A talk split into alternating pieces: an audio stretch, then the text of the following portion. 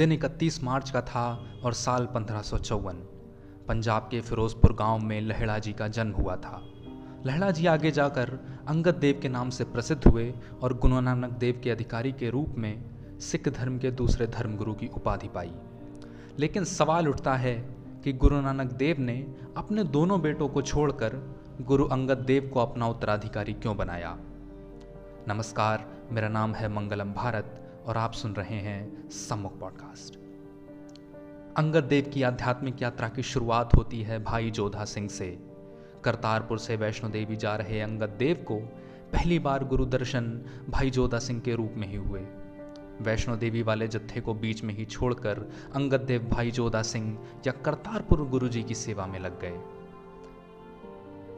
वैष्णो देवी वाले जत्थे को बीच में ही छोड़कर अंगद देव भाई जोधा सिंह की सेवा में लग गए। जीवन में दया, अहंकार का त्याग, मनुष्यों से प्रेम, रोटी की चिंता छोड़कर अध्यात्म के आनंद का रस उन्हें पहली बार यहीं से मिला था। गुरु अंगद देव की पहली बार गुरु नानक देव से मुलाकात एक हिंदू देवी मंदिर की तीर्थ यात्रा के दौरान हुई। सिख धर्म के संस्थापक गुरु नानक देव अंगद देव को अपना शिष्य बनाने की बात पर राज़ी हो गए। गुरु नानक देव ने बिना बताए अपने सभी शिष्यों और अपने दोनों बेटों के बीच सात ऐसी परीक्षाएँ रखी, जिनसे सिख धर्म के उत्तराधिकारी का चुनाव होना था।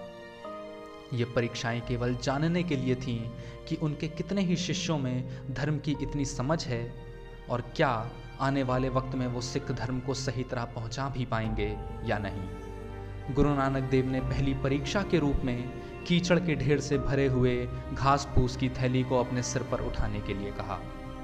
दूसरी परीक्षा तब हुई जब एक मरी हुई चूहिया को गुरु नानक देव ने बाहर फेंकने के लिए कहा। ये वो दौर था जब ऐसे कामों को शूद्रों का माना जाता था और लोग ऐसे कामों को करने से बचते थे। तीसरी परीक्षा भी कुछ ऐसी ही है। मैले के एक ढेर में पड़े हुए कटोरे को निकालने से जुड़ी हुई। यह ऐसी परीक्षा थी जिसको करने के लिए गुरु नानक देव के पुत्रों ने भी ना कर दी।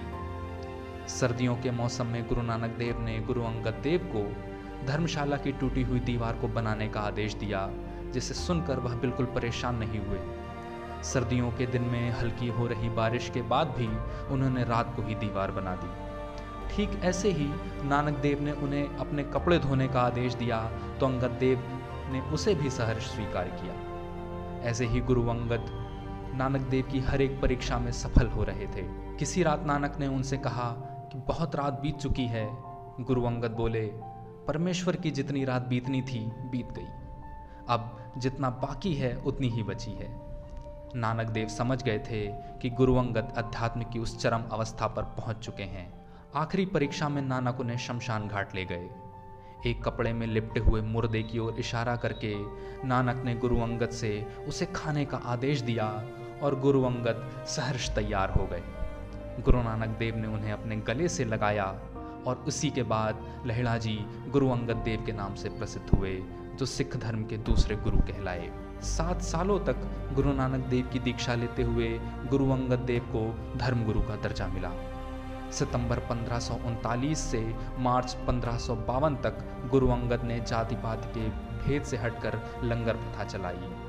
आज के लंगर जो सिख धर्म की स्वागत की परंपरा में जाने जाते हैं, गुरु अंगद की ही देन है। गुरु अंगद ने मल्लों के अखाड़े खोले, पंजाबी भाषा का प्रचार प्रसार शुरू किया। गुरुमुखी लिपि का श्रेय भी गुरु अंगद को ही जाता है। अंगद देव ने इसी दौरान गुरु नानक देव की जीवनी लिखी और बाबा अमरदास को तीसरे धर्मगुरु की गद्दी देकर अपने सांसारिक उत्तरदायित्वों से मुक्त हो गए। ये थी कहानी गुरु अंगद देव की, जो सिख धर्म के दूसरे धर्मगुरु हुए। आप सुन रहे थे सम्मुख पॉडकास्ट। आप सभी का धन्यवाद।